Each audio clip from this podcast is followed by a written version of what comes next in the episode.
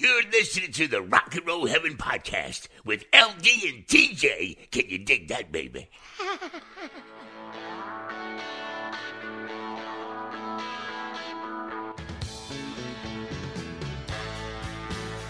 Hey guys, welcome to Rock and Roll Heaven, the podcast where we talk about the lives, careers, and deaths of famous musicians. I am your host, LD. Along with me for the ride, as always, is TJ. Oh, hey.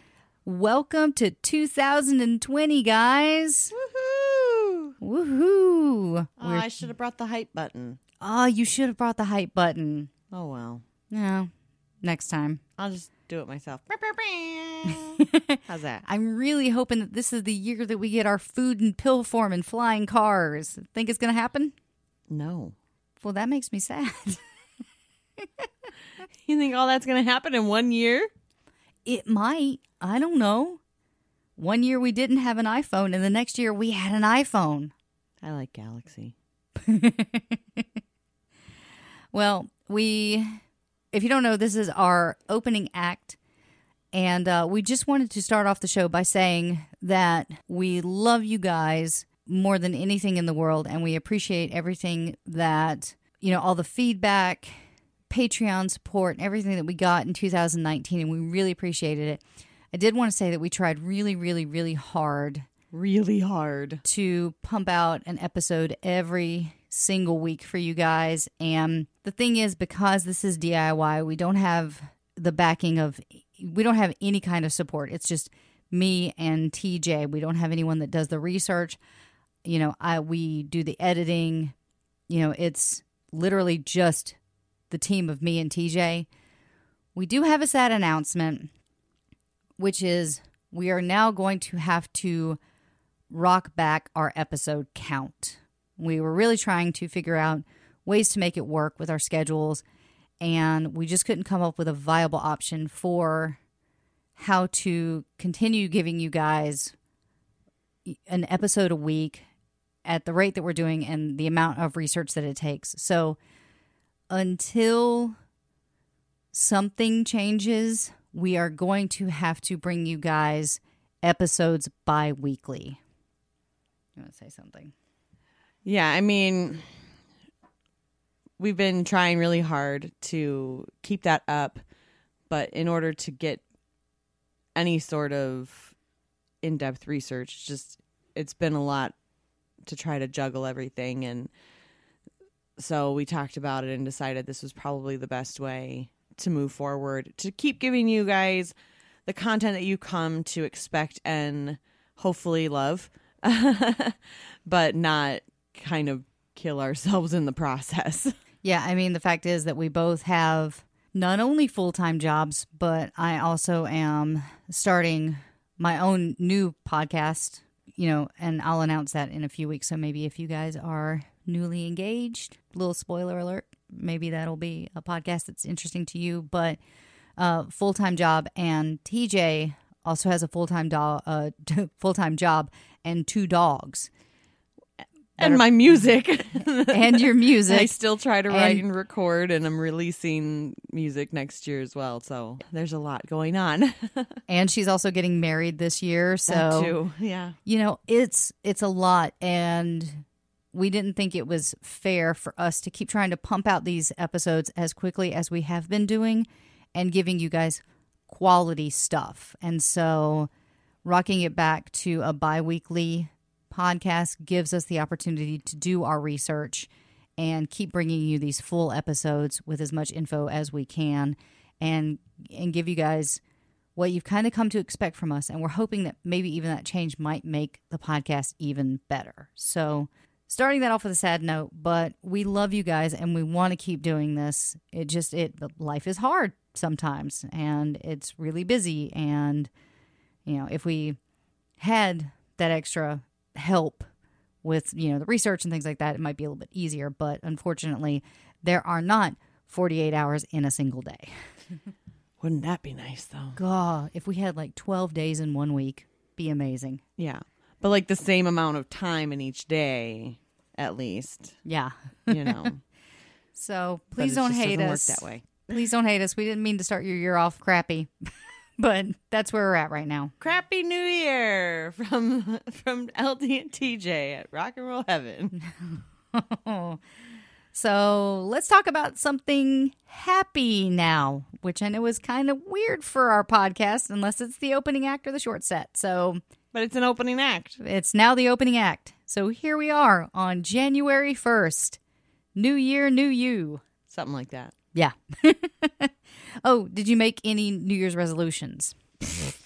I didn't even manage to make coffee this morning. Um, my my I, I all my re- New Year's resolutions have to do with my body. So for Christmas, Will actually got me a online course in makeup, and so I want to learn how to apply makeup better. And by the end of the course, I'll actually be certified. But I'll only be certified in the UK because he accidentally signed me up for the UK version. Whoops. How, what? Yeah, How do you do that? it was a button we pushed. Don't know. Okay then. but uh and i'd like to lose throughout the year about 25 pounds. So those are my new year's resolutions. So of course we're recording this from the past. So i'm not sure how this show is going to go for this year. But what we wanted to talk about today is dick clark's new year's rockin' eve. Since we're recording this in the past we don't know how this year's show went. So we can't comment on the show but hopefully it went well Yeah, hopefully it was great. the ball dropped. No one cried. There was no accidents or like some of the other things that we're talking about later on in this episode happened. It went smooth. It went great. And there were fantastic performances. Here's hoping. But uh, maybe we'll talk about it the next time we're together Yeah. if we remember. so, Dick Clark's New Year's Rockin' Eve is an annual New Year's Eve tradition. It's a special on TV broadcast by ABC. The special broadcast primarily from Times Square in New York and features coverage of the annual ball drop along with live and pre-recorded musical performances by popular musicians from Times Square and Hollywood in addition to performances and coverage of the festivities from New Orleans. To this day, New Year's Rockin' Eve has consistently remained the highest rated New Year's Eve special broadcast by the United States major television networks. That was a mouthful. Yes, it was. Yeah, I mean that's actually my New Year's tradition. Is like I st- I don't go to parties. I think I've been to like two parties. Shocking. I know you're such a party help. animal, social butterfly. I've been to like two New Year's Eve parties my whole life. I would rather sit at home where it's warm and there aren't drunks on the road Fair. And then watch people. But there's so many like Ubers and Lyfts now that hopefully there are no drunks on the road. Stop driving drunk, people. Yeah, guys, seriously, PSA in the middle of the episode. If, well, crap, it's too late. It's already New Year's. True. Well, regardless, just for just for 2020, maybe make that your uh if you do this often, maybe make that your your resolution. Buzz driving is drunk driving. And drunk driving is just dangerous. Like you're not the only one on the road. You can hurt other people too. Yeah. Its creator and namesake was the entertainer Dick Clark, who was like a DJ and he had American Bandstand and all that good stuff. So, like, he has been a mainstay since like the 40s or 50s. He has been around forever. Didn't he have a cameo or something in Grease? No. Oh. But the dance show was based on Yeah. American Bandstand. Yeah. Because in the 50s, there were like all the different dance shows. Right. Because I guess that's how you entertained yourself was by watching other people dance. Yeah. I don't know. There wasn't a lot to do in the 50s. It looks like. I think if we just based entertainment on things to do in the 50s, it would be going to soda shops, street racing, Sock ops. sock hops, and watching other people dance. Yeah. I'm sorry. So, Dick Clark conceived the New Year's Rockin' Eve as a younger skewing competitor to Guy Lombardo's popular and long running New Year's Eve big band broadcast on CBS. In the first two editions in 1973 and 74, they were hosted by Three Dog Night and George Carlin, respectively.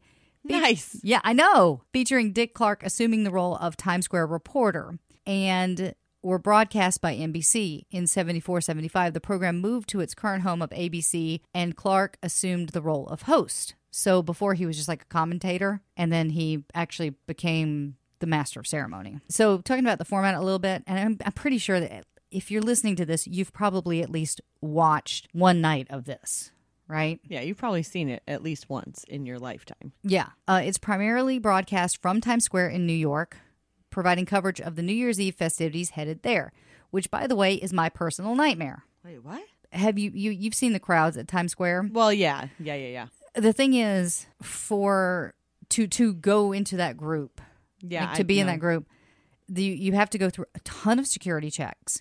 You can't bring any alcohol, which is like not a problem for me now, but it's freezing, it's crowded. There are like barely any public bathrooms. It's just kind of my nightmare. Well, yeah. uh, Chip and I thought about going one year for New Year's to New York, but we were going to buy tickets into one of the nearby restaurants that have like you buy your tickets well in advance for their New Year's Eve party and then they feed you and they give you alcohol and then there's a space either on the sidewalk that's blocked off that everybody that's there goes out for the ball drop or on the roof or something like that so See- there's a view of it That I might be able to handle, but just being in like that general population crowd. oh yeah because i it- would never do that And they also, I think, start lining up a couple days before.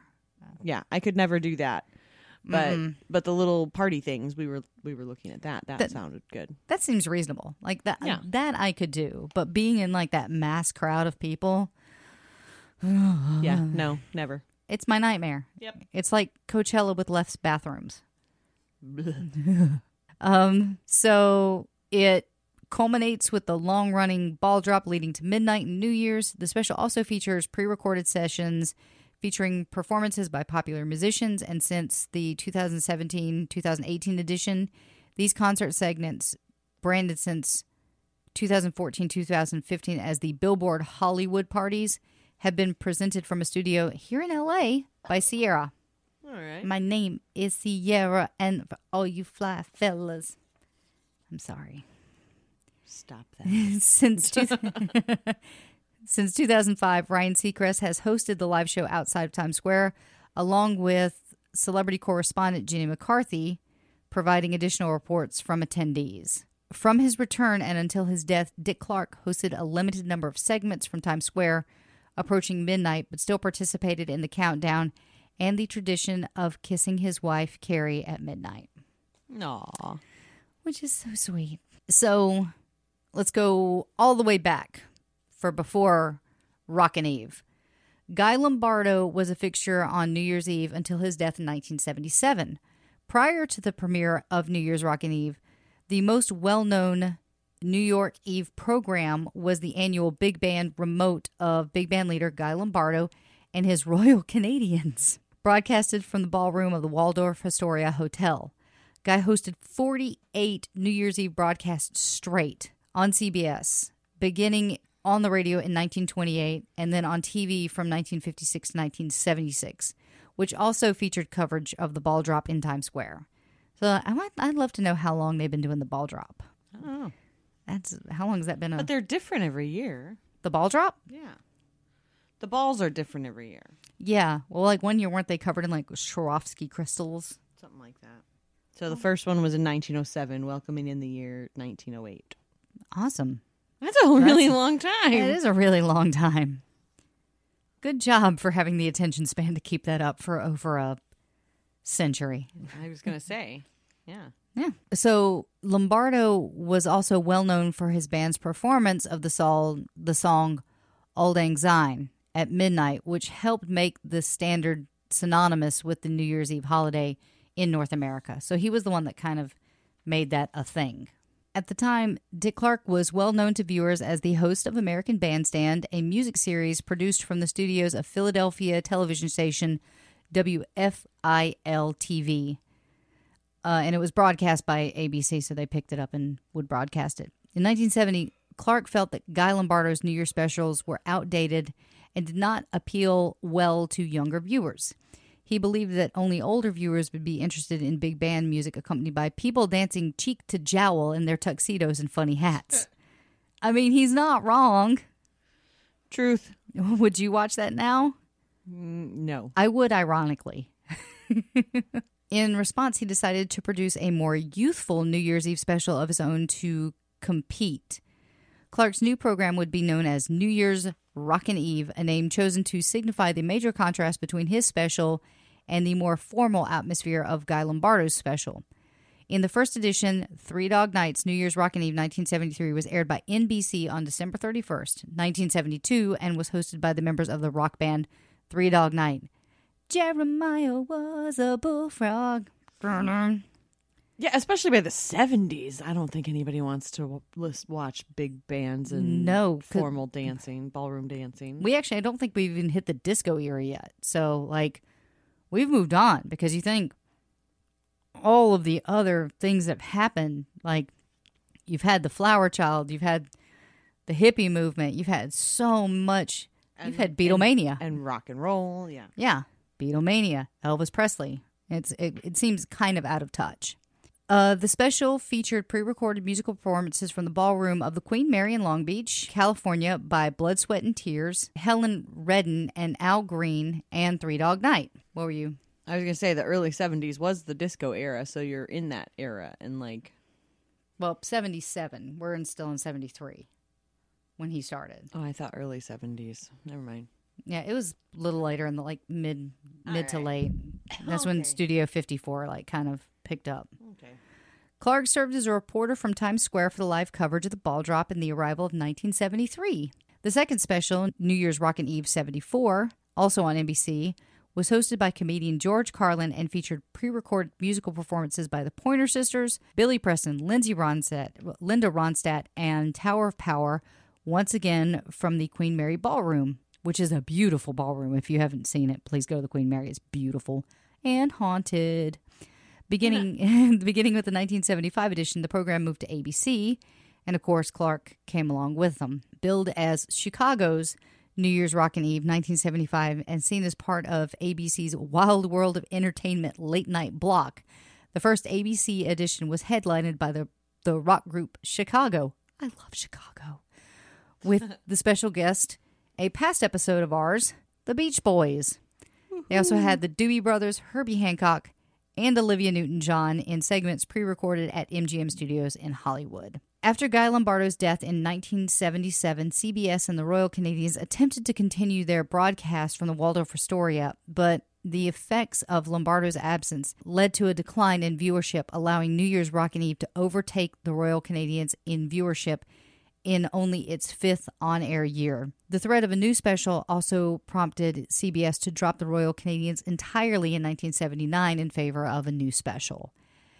Happy New Year, America, which premiered for New Year's Eve 1979 1980, with its recent success, Clark began hoping that New Year's Rockin' Eve would become a television tradition of its own, lamenting that Lombardo would always win because of the Waldorf and 35 years of tradition, but we finally got it rested. A little bitter. Like that's a bite. Yeah, like the guy died. Yeah. Come on, man. Clark's hopes soon became a reality as New York Rockin' Eve had displaced Guy Lombardo as the most popular and most watched New Year's Eve special on American television in the years following.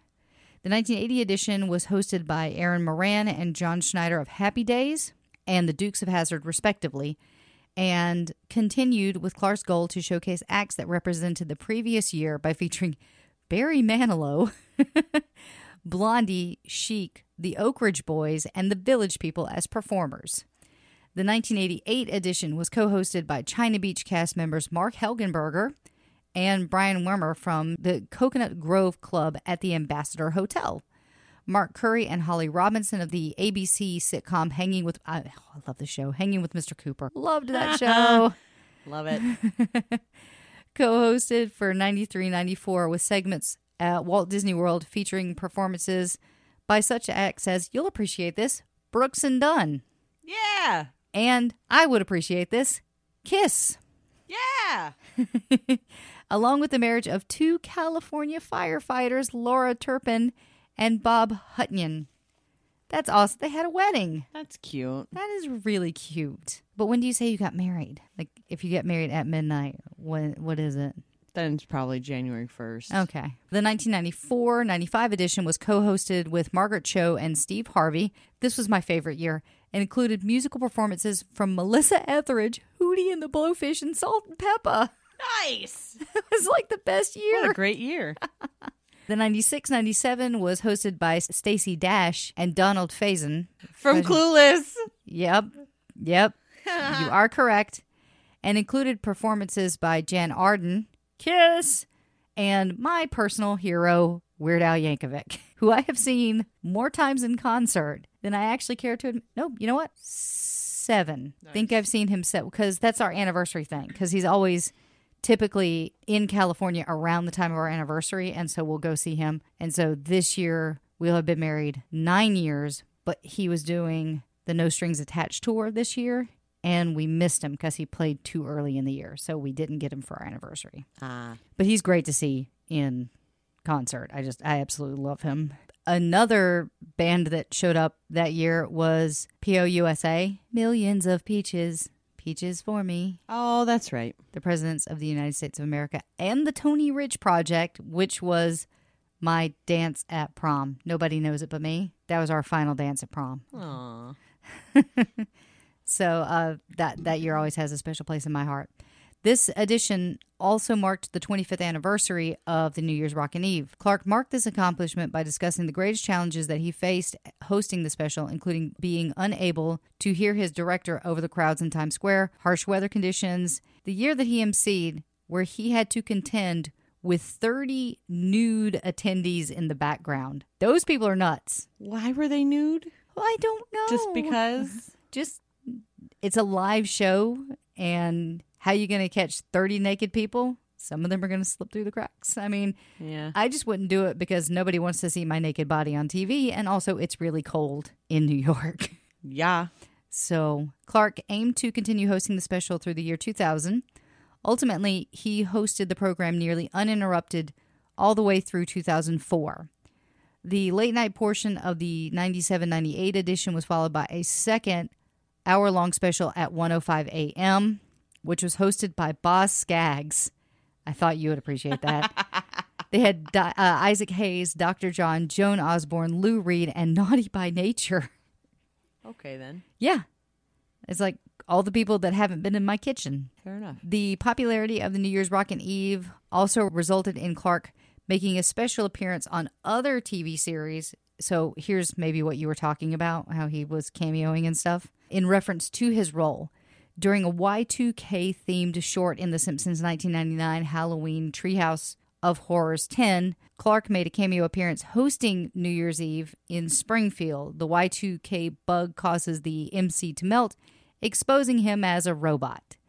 In an interview following the episode airing its writer, Ron Hauge, Clark said that the episode gave the biggest response he had ever gotten from anything he had ever done. Clark made further appearances in the pilot episode of Futurama, where his head was in a jar and he was still hosting New Year's Rockin' Eve. Yeah, I remember that. Yeah. And in the 1994 Forrest Gump, there was footage of Clark from the very first New Year's Rockin' Eve, uh, seen on TV in a bar. And it was a subject of an episode of the the sitcom Friends. You've seen all the Friends episodes, right? oh yeah. So the one with the routine in which Janie is it Lacroix or Enjoy Huh? Janine. Janine. Janine invites Joey Ross and Monica to attend a studio taping Yeah. for it as an audience for member. the new yeah for for the New Year's Rockin' Eve. What do they do to screw it up? they're going to. She takes them to film the party scenes that are interjected in between performances and stuff like that. Um, so it's Ross and Monica trying to get up onto one of the stages and like where the cameras will actually see them because the cameras kept passing them by and they had told their parents so that they could make them jealous that they were going to be on the show. Pa- cameras kept passing them by and just focusing on the people on the stages. So that to get on one of the stages, they pulled out one of their high school talent show dance routines, which is just absolutely ridiculous to do in front of the director guy to get on one of the stages, not realizing that he's only doing it to get it for the bloopers for, for Dick Clark. it was funny. Okay. and so those were like the the cameos that he would make in reference to what he did with the New Year New Year's Rockin' Eve. He was not actually in the episode. It was just the show itself was referenced. Yeah. Right, yeah. Yeah. On December 31st, 1999, oh, uh, we all remember 1999 where everyone thought that the world was going to end because of Y2K. Oh yeah. in lieu of New Year's Rockin' Eve, ABC presented ABC 2000 Today, a day long telecast hosted by Peter Jennings, which, as a part of a consortium of broadcasters, presented coverage of international and U.S. festivities celebrating the arrival of the year 2000. Clark joined Jennings and ABC News reporter Jake Ford as correspondents for coverage from Times Square. There were a total of more than 1,000 members of the ABC News Division that were part of the broadcast. They were all under the direction of ABC's Roger Goodman. The A- okay, the, this is the reason why I put this in here because it was kind of cool. The ABC 2000 telecast overall received a Peabody Award, which was kind of cool. All right then. Yeah. Uh, reflecting on the event, Clark was enthusiastic about his participation, feeling that New Year's Eve 2000 was one of the biggest nights he had ever sent into, he had ever spent in Times Square. I mean, I remember I remember where I was the year 2000. Where were you? Michigan. I was at Just about to move to Minnesota, I think. Okay. I was at a beach house in Myrtle Beach with a bunch of friends, but I wasn't old enough to drink yet, so it wasn't as fun. Yeah, I was a sophomore in high school. yeah. I was 20. Well, I was Nope, I was 19. I was 19. There you go. I think. I don't know when I was born. I was 16, 15 or 16. Yeah, I was I, 15 by then. I would have turned 16 in April that year. I Okay, hey, do the math for me. I was born in 79. My birthday September 29th. How old would I have been? 20. 20. 20. Look at me doing math. I really wish I had been born in 1980 because figuring out how old I was at any point would have been so much easier. You might have been. Yeah, you were 20. I was 20. You would have been 21 in September of that of 2000. Yes. Yeah. Ah. so New Year's Rockin' Eve returned to ABC the following year for the arrival of 2001. The 2000 2001 edition also introduced a new primetime hour starting at 10 o'clock. So now that is 7 o'clock our time, so it starts early, which featured additional segments and performances leading into the main program. Clark felt positive about the program's expansion into primetime, believing that viewers, no matter where they were, they wanted to know what's going on in Times Square. Clark was joined by Fox and Friends anchor Steve Doocy and Michelle Madison as reporters in Times Square. Comedian Wayne Brady hosted concert segments in Hollywood, which included performances by the most early 2000s ever 98 Degrees, The Baha Men, Boyz II Men, Lone Star, and Third Eye Blind, among others. the Baha Men. Who let the dogs out? Who, who, who, who, Who let the dogs out? who, who, who, who. Oh, the Baja Man. Oh man. so the 2002 edition of New Year's Rockin' Eve, its 30th edition, featured pre-recorded concert performances from tours by Aerosmith, Yeah. Destiny's Child, and Elton John during the primetime hour, followed by studio segments again hosted by Wayne Brady, featuring performances by Blink 182, Bush, Busta Rhymes, Jessica Simpson, LFO, the light funky ones. I love LFO. And I will be doing an uh, I'll be doing an episode on the lead singer of LFO uh, because he did pass away. Bringing you down, womp womp. The OJ's also appeared, and so did Pink. Yay, love her. I know, and Love this you, girl. Oh God, love Pink. Though is one of those performers I think I would really love to see live. Oh God, yeah. but she does things I'm just like, you're crazy. Like she Crazy awesome. she does all these aerial things, but there's one time where she performed literally on the side of a building. Like she had a harness on right. and performed like that, like standing on the side of a building. I'm just like, there's no way. I couldn't do this.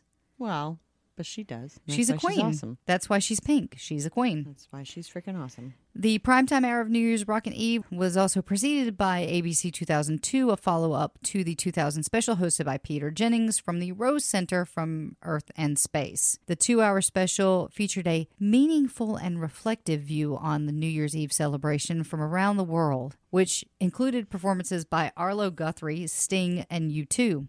Clark personally felt that 2002, since it was the it was the first one in the wake of the September 11th attacks, was the most nerve-wracking New Year's Eve he had ever experienced. Totally get that because if you oh, remember, yeah. like we were like code orange, like you know when I was in New York when the September 11th attacks happened, and I remember how scared everyone was. And maybe one day I'll open up and tell the story about my 9-11 experience but they had done things that were like bomb sniffing dogs they had sealed manhole covers they had so much police presence in times square that year i didn't even go close to it Right. Like, Well, I we would- were Yeah. we were still terrified because it was three months after the attack Right. like we've we've settled now into a more comfortable place now i think as a society but 3 months after we were still on pins and needles like we didn't know when if something else was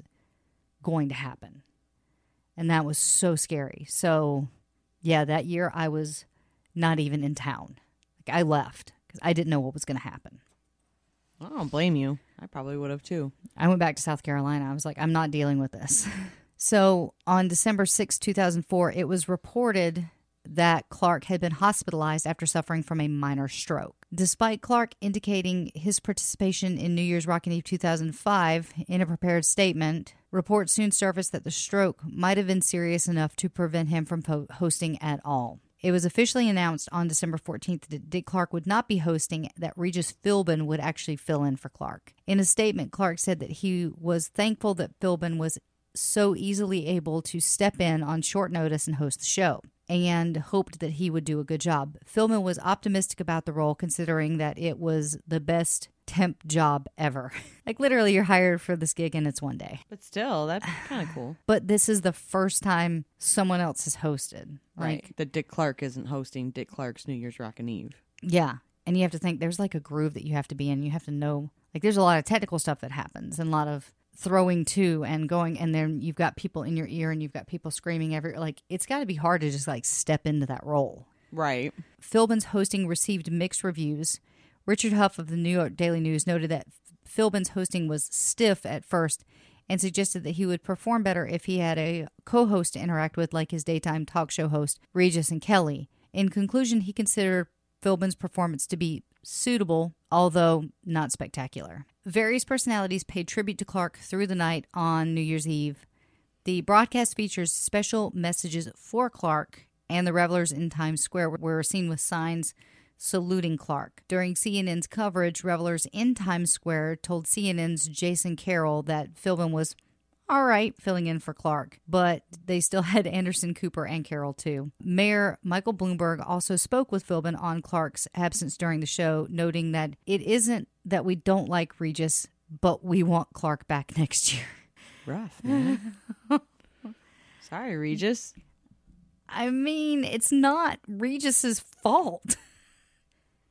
I mean, it's a medical emergency. Something happened, Yeah. and like he had, he was a last minute step in. I'm sure if he had more time to prep, it would have been okay. But I mean, come on. I don't know what you want from from him, people. Come on. Come on. Ryan Seacrest joined New Year's Rockin' Eve as a co host beginning in its 2006 edition because apparently at that time, Ryan Seacrest wasn't doing enough. He still isn't. What a lazy, No. lazy guy. God, Ryan Seacrest, pick it up, man. You're So lazy. So lazy.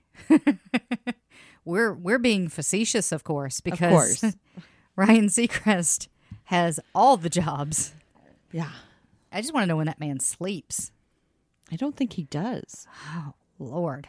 So it was in August of 2005 that ABC announced that Dick Clark would return for its 2006 edition, marked his first television appearance since the stroke. For that broadcast, it was also announced that Clark would be joined by American Idol host Ryan Seacrest. He had previously hosted uh, New Year's Eve live, which ironically would be hosted by Philbin the next year. so they kind of did a dosey do. Speaking to USA Today, Seacrest reminisced on having watched New Year's Rockin' Eve in his childhood, stating that I knew when I was on other shows, I knew they weren't going to beat Dick Clark. He is New Year's Eve. As a long term deal with Dick Clark Productions, Seacrest also became an executive producer for the special. In an interview with People magazine in December 2005, Seacrest revealed that while Clark had not completely recovered from the stroke and that his speech was not exactly like it had been before, Clark made great progress overall since the original diagnosis. Alongside pre recorded performances from Hollywood, hosted by actress and pop singer Hilary Duff, Hello 2006. Right. The 2006 edition also featured live performances by Mariah Carey. We are going to talk about her a little later. And if you don't know why, you should just pause this and maybe look that up. Go to YouTube. Go to YouTube. Directly inside Times Square, which was the first of such performances in the show's history. Live performances from Times Square have become a regular feature now of the actual event. So, Mariah Carey in Times Square, that was the first time that had actually been done. Right. During the program, Clark made limited on air appearances, but still conducted his traditional countdown and also recollected on his recent experiences. Public curiosity over Clark's condition and his return to television helped Dick Clark's New Year's Rockin' Eve draw over 20 million viewers throughout the night in 2006. Reaction to his appearance was mixed. While some critics felt like he wasn't in good enough shape to be doing the broadcast, stroke survivors and many of Clark's fans praise the MC for being a role model for dealing with post stroke recovery. the New York Times, Brian Stelter, compared Seacrest's new role as co host effectively like being a traffic cop, tossing it to bands and correspondents and to Clark for the countdown. The 2008 edition featured live performances from Times Square by Carrie Underwood. I know you like her. Miley Cyrus and the Jonas Brothers. Uh, I'm torn on Carrie. I don't always like her. okay, fair enough. I like her more recently than I did probably in 2008. Yeah.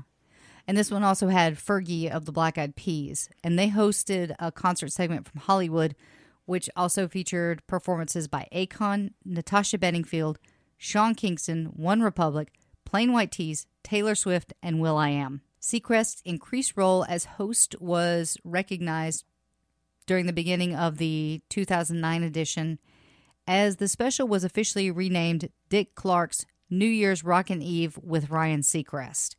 So you can see his name kind of creeping in there.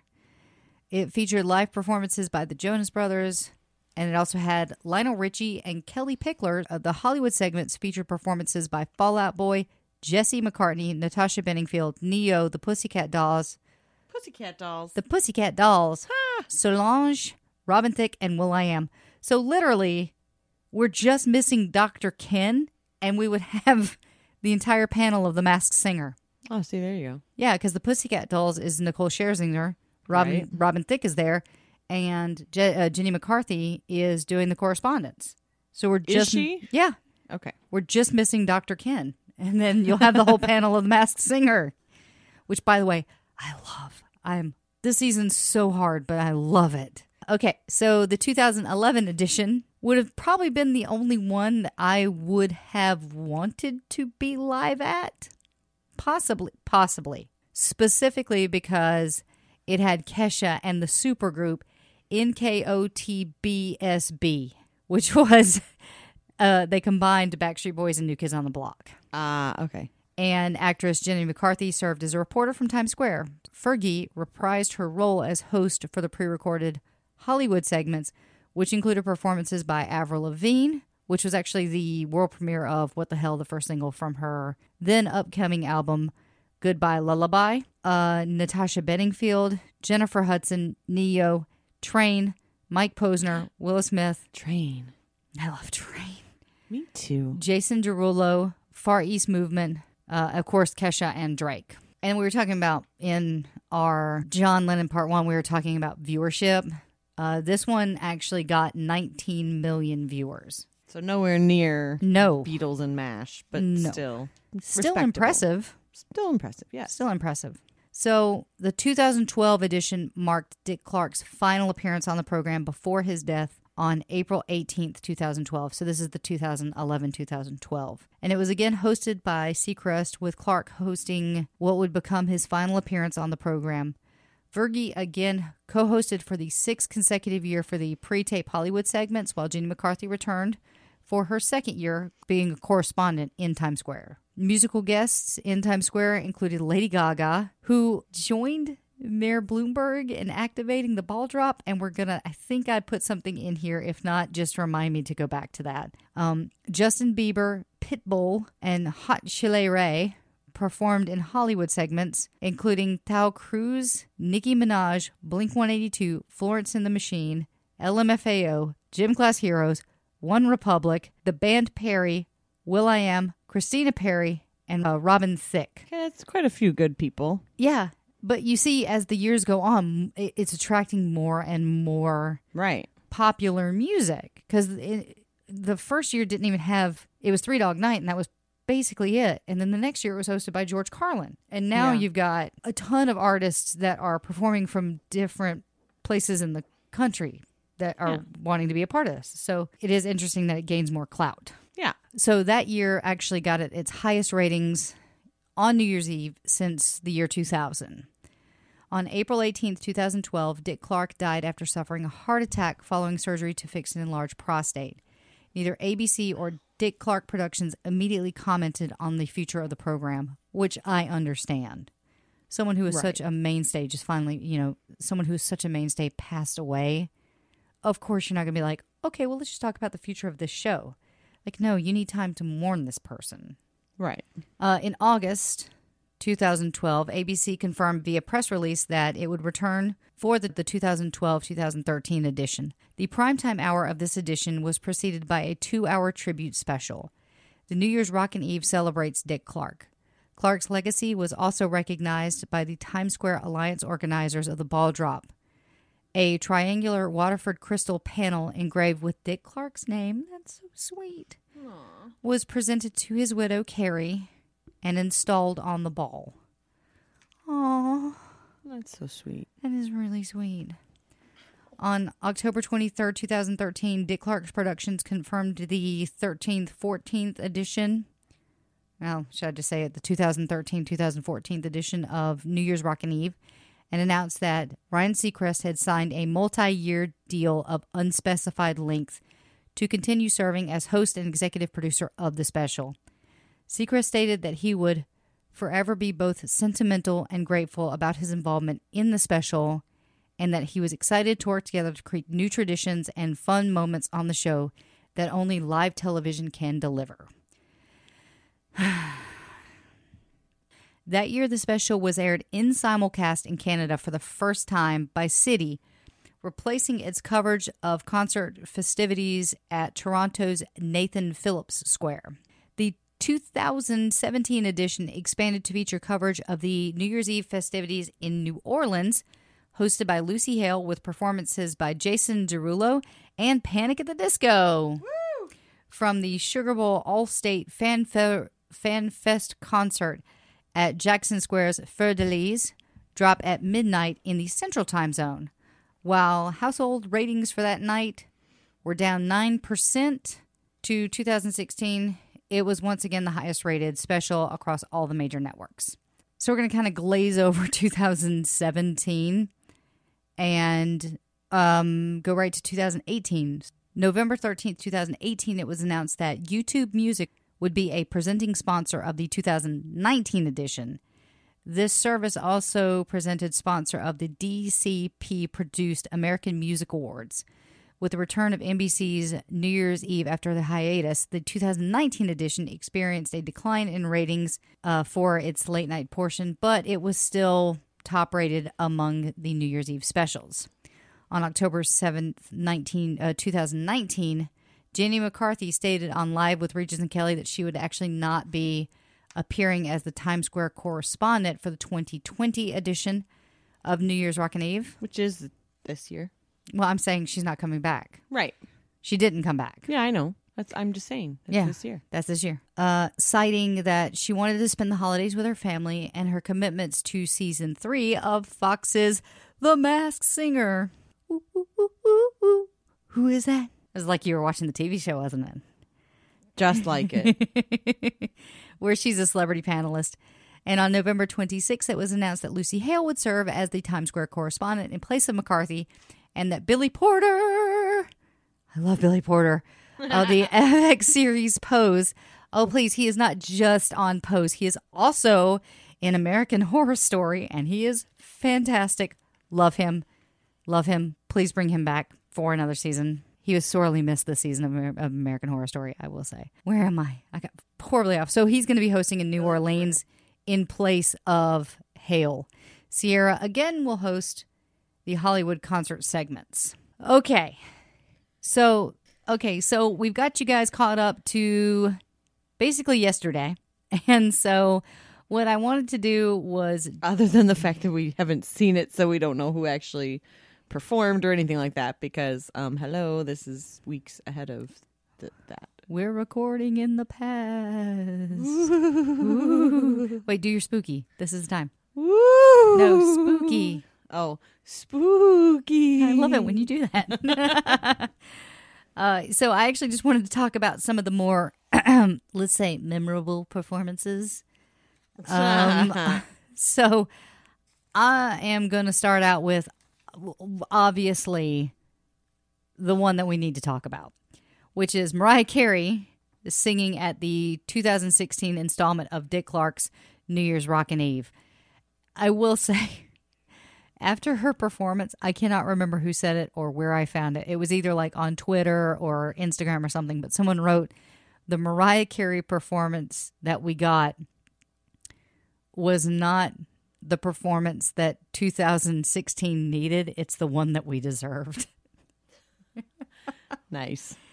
Well, 2016 took away so many amazing was artists. 2016 was rough. Oh God! And I was not okay. I sat so when I found out that uh, Carrie Fisher had died, I sat in the parking lot of a mall and cried. So 2016 was hard because we also lost David Bowie, we lost Prince, we lost Alan Rickman. We, I mean, we lost so many amazing, so many artists. people. We so should many, do- so much talent left us in 2016.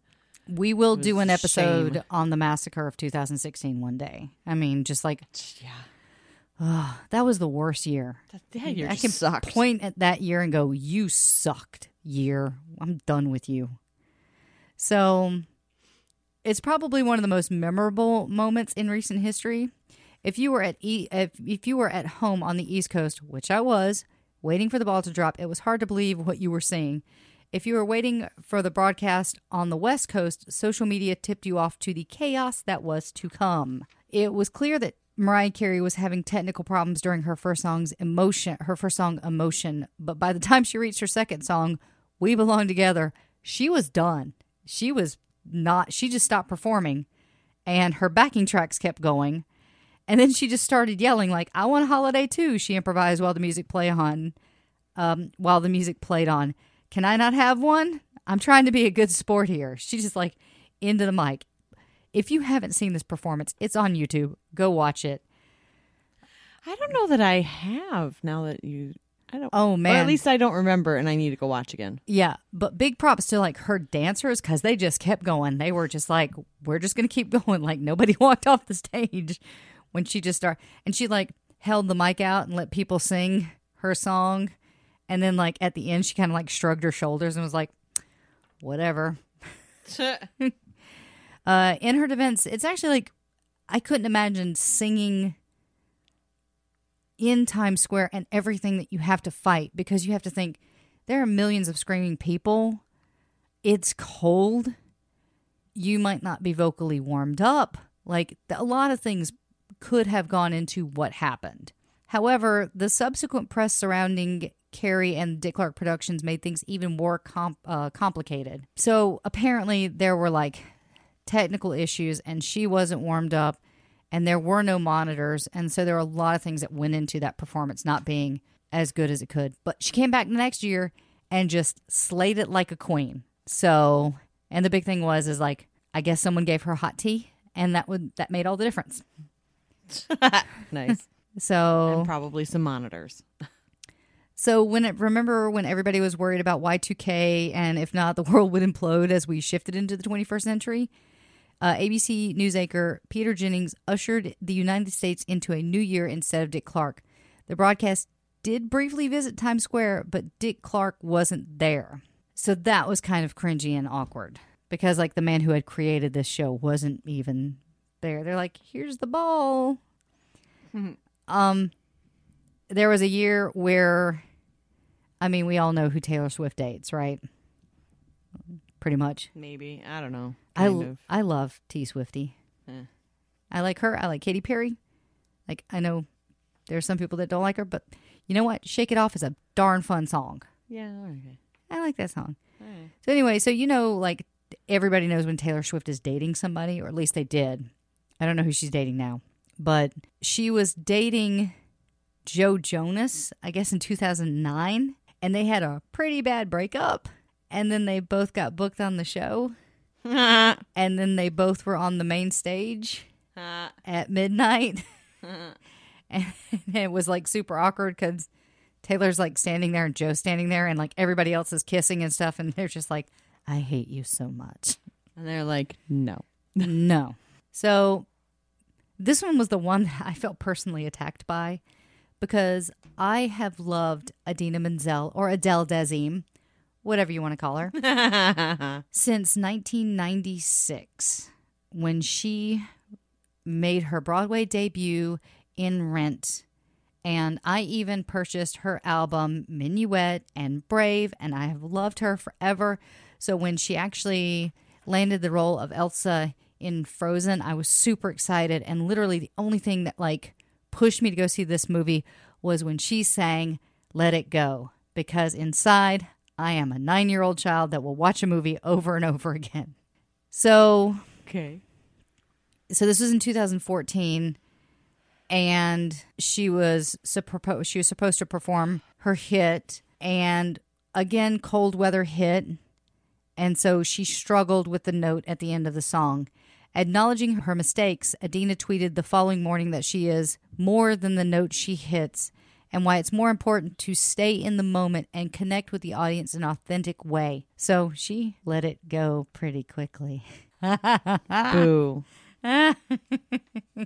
So kissing is kissing is pretty common on New Year's Eve, but the peg shared between Grammy-winning artists Lady Gaga and the mayor of New York City was kind of shocking to many. Even though the moment promoted plenty of raised eyebrows, Bloomberg later clarified that the smooch came after he had already kissed his longtime girlfriend, Diana Taylor. So that was like another cringy moment when Lady Gaga laid one on the mayor of New York City. Weird. And I'm going to finish this episode with my horrific and personal favorite story, which was the first time debuting his signature fireball trick. Gene Simmons was doing a New Year's Eve performance at the Academy of Music in, in New York City. He set his hair on fire while spitting kerosene onto a torch. Thankfully, somebody with a wet towel was ready to rescue him, and the artist escaped with just minor injuries. So, what year was that? I think it was like, what was the first year? Like 73, 74? I don't have an exact date on it, but I, I want to say it was at the beginning of the whole thing. But they have appeared several times on the yeah, show, That's why I wasn't sure which. which time he did it. Yeah. But that's, again, you like never know what you're going to see and like what kind of awkward situations, weird things, like funny things, like having to deal with like naked people and not hitting your notes and like setting your hair on fire. You never know what you're going to get when you watched uh, New Year's Rockin' Eve. So, anyway, that's our show. Yay! Happy New Year, everybody. Happy New Year, guys. And, uh, you know, sorry that we're, you know, possibly bumming you guys out with the knowledge that we're only bringing episodes bi weekly, but please understand that we're going to keep up with the quality content. It just won't be coming to you as fast. But we love you guys so much. We hope that you had a safe and fantastic holiday season, and we will see you guys in a couple weeks. Just watch your notifications, and we love you, and that's that's it. Yeah. Thanks for sticking with us. If you guys want to make our New Year's happy, go to patreon.com and you know make a donation there. You can do that at patreon.com backslash rock and roll heaven. You can find us on Twitter at rock and roll LT. You can find us on Facebook at Rock and Roll Heaven Pod, Instagram Rock and Roll Heaven LT. Still not saying our website, or you can email us with any comments, questions, or concerns at rockandrollheavenlt at gmail.com. All right. So, again, thank you guys. Check us out on the next episode, and we'll see you soon. All right. Bye.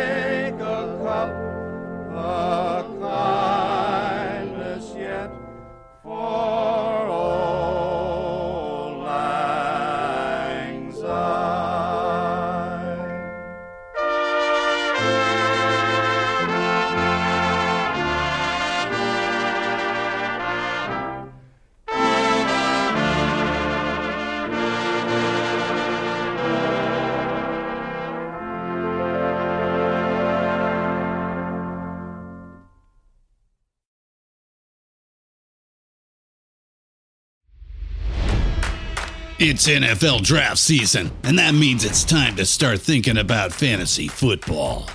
FantasyPoints.com features industry leading experts and prognosticators using proprietary hand charted data to help you score more fantasy points. FantasyPoints.com is the place to go for whatever kind of fantasy football you play. Whether you play fantasy football, daily fantasy sports, or do a little bit of everything, Fantasy Points has the meticulously researched content to guide you to victory. And why wait for the fall? Fantasy Points also covers the new spring football league, the UFL. Join the guru, John Hansen, Scott Barrett, Joe Dolan, and other massive names in the fantasy football universe with an exclusive offer. Use code Pantheon for 15% off any fantasy points package, including the all in package, with access to every article, tool, and data nugget that Fantasy Points has to offer. That's fantasypoints.com and code Pantheon for 15% off at Fantasy Points. Fantasypoints.com, code Pantheon. Score more fantasy points.